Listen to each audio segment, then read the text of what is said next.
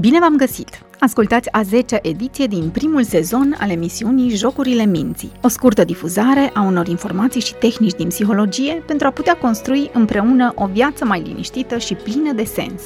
Primul sezon al acestei emisiuni este dedicat fricii și căilor ei întortocheate, dar și felului în care putem reuși să câștigăm majoritatea bătăliilor pe care le ducem împotriva ei.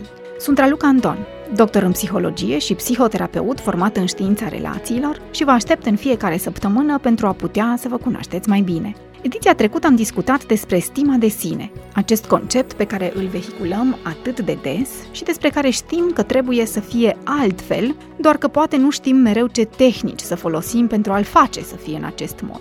V-am propus câteva sugestii, câteva întrebări și mici exerciții. Sper că ați apucat să le realizați pe unele dintre ele, astfel încât agenda noastră de lucru să se transforme într-un sprijin pentru momentele în care avem întrebări la care nu găsim răspuns pe loc. Așa cum spuneam și săptămâna trecută, am abordat deja elementele esențiale ale tehnicilor utile de folosit în anxietate. Știți deja că aceasta nu este o intervenție, iar dacă emoțiile sunt intense, atunci e nevoie să apelați la ajutor de specialitate. Apoi am amintit deja de multe ori despre nevoi și despre felul în care ni le înțelegem și ni le cerem pentru a ni le îndeplini, dar în același timp pentru a nu îi răni pe cei din jur. Fiecare individ are o serie de nevoi cu privire la felul în care se vede pe propria persoană și cu privire la ceilalți. Am nevoie să știu că ceilalți mă apreciază sau că mă validează, că mă înțeleg, că mă respectă și așa mai departe. Am nevoie să știu că sunt suficient de bun într-un domeniu, că mă descurc cu lucrurile pe care le-am de făcut în viața de zi cu zi. Pentru a putea să le verbalizăm, avem nevoie să ni le cunoaștem, toate aceste nevoi au fost, așa cum sigur știți deja, dezvoltate de-a lungul creșterii noastre și se manifestă în felul în care am învățat să ni le exprimăm, în dinamica relațiilor pe care le-am avut cu cei care ne-au crescut. Practic, cât de mult ne-a fost recompensată exprimarea nevoilor, poate să vină cu o înțelegere mai bună a lor. Unii dintre noi poate am învățat apoi să fim mai vocali când vine vorba de ce ne dorim, când pe de altă parte unii dintre noi am învățat să ne reprimăm anumite dorințe. Faptul că ni le-am reprimat nu înseamnă că ele nu mai există sau că nu se manifestă în diverse contexte. Însă, ce este important de amintit aici este modul în care aceste nevoi sunt exprimate la vârsta adultă. De multe ori, de exemplu, momentele în care îi rănim pe cei din jurul nostru sunt momente în care ne exprimăm sau ne solicităm nevoile într-un mod poate nepotrivit. De multe ori se întâmplă ca nici partenerii noștri poate să nu înțeleagă ce le cerem și nici să nu obținem lucrul de care avem nevoie. Un alt aspect care vine cu neînțelegerea propriilor nevoi este faptul că nu știm să spunem nu atunci când este cazul să facem asta. Cu cât ne sunt mai clare nevoile și cu cât reușim să ni le înțelegem mai bine, cu atât putem să ni le exprimăm într-un mod eficient. Dar putem să și refuzăm atunci când ni se solicită ceva care nu face parte din harta noastră de nevoi. Astfel, când vine vorba de nevoi, e important să ni le cunoaștem și înțelegem, să ni le exprimăm astfel încât să fie înțelese și nu să penalizăm pentru neîndeplinirea lor, și în final să învățăm să spunem nu atunci când ni se solicită ceva ce nu reprezintă o nevoie a noastră. Mare atenție! Dacă una dintre nevoile noastre este să fim plăcuți și apreciați de către ceilalți, vom tinde să cădem în această capcană și să spunem nu tot mai rar, pentru că asta va veni cu aprecieri punctuale din partea celor din jur. Făcând acest lucru, putem ajunge să ne îndepărtăm destul de tare de propria persoană și de nevoile pe care le avem. Haideți totuși să le luăm pe rând. Pentru a putea să exprimăm ceea ce simțim și nevoile pe care le avem, este necesar să învățăm să ne cunoaștem suficient de bine propria poveste de viață. Deja am discutat despre asta de câteva ori și este primul element când vine vorba de cunoașterea de sine. Poate e util să ne reamintim momente din interacțiunile cu cei dragi nouă, să analizăm cum considerăm că s-au comportat cu noi și cum am fi avut nevoie să o facă într-un mod diferit. De fapt, ce ne dorim în ceea ce îi privește pe ei? Să fi fost mai blânzi, mai calzi, să ne fi ascultat mai mult, să fi fost poate atenți la nevoile noastre sau la emoțiile noastre, oare să ne fi lăsat mai mult liberi? Toate acestea sunt nevoi care pleacă cu noi și la vârsta adultă și se manifestă în relațiile noastre cu cei dragi din această perioadă, sau mai mult decât atât, se manifestă în continuare în relațiile pe care le avem cu cei care poate nu ni le-au îndeplinit pe parcursul dezvoltării noastre. Ce se întâmplă apoi este că de-a lungul creșterii am învățat diverse metode pentru a ne îndeplini aceste nevoi. Unele dintre metode au funcționat și le folosim în continuare, fie că rănesc, fie că nu.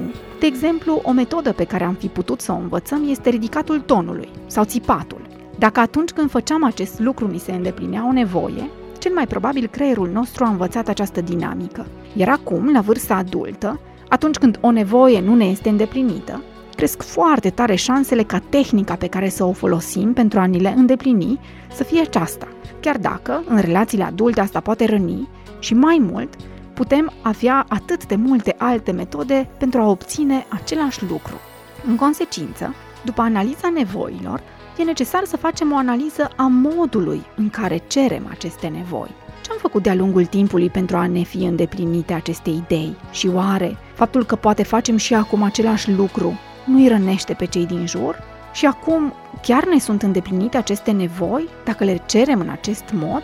Haideți să analizăm puțin propriul comportament și să avem drept cu polă de analiză asertivitatea. Această uneltă atât de utilă pentru a construi relații stabile în care să ne simțim în siguranță. Comportamentul asertiv se referă la a cere ceea ce ne dorim sau a refuza într-un mod care să nu-i rănească pe ceilalți, să nu însemne că atacăm sau că manipulăm.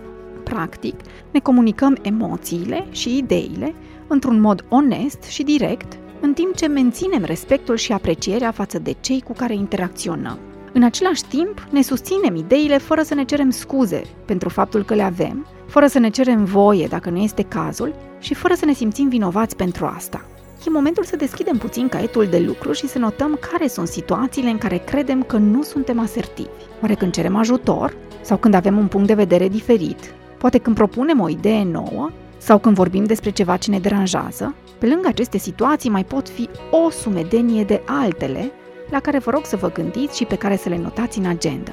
Apoi, haideți să vedem care sunt persoanele cu care simțiți că vă este greu să fiți asertivi. Părinții, un coleg de serviciu poate, copiii, alte persoane care vă vin în minte acum și, practic, ce anume vreți să obțineți de la aceste persoane și până acum nu ați reușit. Aprobare, recunoaștere, încredere, iubire. Construiți o listă cât de lungă pentru ca mai apoi să o filtrați și să rămâneți cu două, trei nevoi principale. După ce facem această analiză a propriei persoane, a ceea ce ne activează emoțional la ceilalți, care sunt persoanele în relație cu care suntem mai vulnerabili și ce anume ne dorim să obținem, e important să facem o listă cu noi moduri prin care am putea cere îndeplinirea acestor nevoi. Și vă invit să scrieți cum altfel credeți că ați putea obține lucrurile pe care vi le doriți. Prin ce mod ați putea obține acele nevoi fără să răniți sau fără să vă simțiți răniți?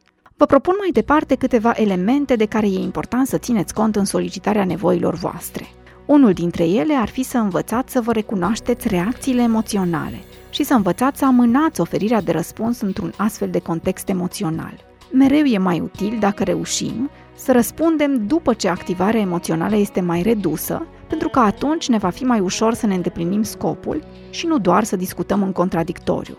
Apoi este util să avem un cadru al discuției. De unde a început povestea, ce am auzit, cum am gândit în legătură cu acel context și ce credem că ar fi util să se întâmple de acum înainte. Dacă persoana este apropiată, atunci putem să spunem și emoția pe care o simțim în legătură cu ce s-a întâmplat și felul în care simțim rana într-un astfel de context, felul în care suferim în acest moment. Apoi, solicitările noastre trebuie să fie scurte, clare, în termeni comportamentali și cât mai puțin ambigui. Dacă îi spunem celuilalt, vreau să mă iubești, simt că nu mă iubești destul, aceasta este o solicitare mult prea vagă. Ar fi mai eficient să îi spunem când ne simțim iubiți, ce din ce face celălalt ne duce la a simți iubire și astfel să-i fie mai ușor persoanei cu care discutăm să știe ce să facă mai departe pentru a putea să ne ofere acel lucru. Un alt element important este să încercăm să nu folosim persoana a doua singular în asociere cu o negație. Cu cât îi spunem celuilalt, tu niciodată, tu nu mă auzi, tu nu mă vezi, cu atât ne îndepărtăm de îndeplinirea propriilor obiective. Preferați să rămâneți la a folosi persoana întâi singular. Eu am nevoie, mie mi-ar plăcea, eu mi-aș dori ca tu să și să completăm punctele de suspensie. Un alt pas când vine vorba de nevoi este să învățăm, așa cum spuneam și mai devreme, să spunem nu. O scurtă descriere a unei strategii când vine vorba de acest lucru este să îi recunoaștem celuilalt nevoia pe care o are în legătură cu noi. De exemplu, am putea formula în termen de Înțeleg că tu ți-ai dori să, aud că tu spui că ai vrea ca eu să, iar apoi, următorul element este să explicăm ce înseamnă asta pentru noi, folosind un cadru pozitiv. De exemplu, mi-aș dori să te pot ajuta, aș vrea să pot face asta pentru tine, însă weekendul îmi e tare încărcat sau perioada e mai dificilă sau nu am acum resurse pentru asta, deși înțeleg cât de mult ar conta pentru tine. Abia apoi spunem nu. Astfel, mă văd nevoită să refuz sau sunt în situație de a spune nu pot acum. Și opțional, într-o astfel de situație ar fi să oferim o altă sugestie. Uite, mă gândesc că poate ar fi util să încerci un alt comportament sau cred că poate X te-ar putea ajuta cu acest lucru.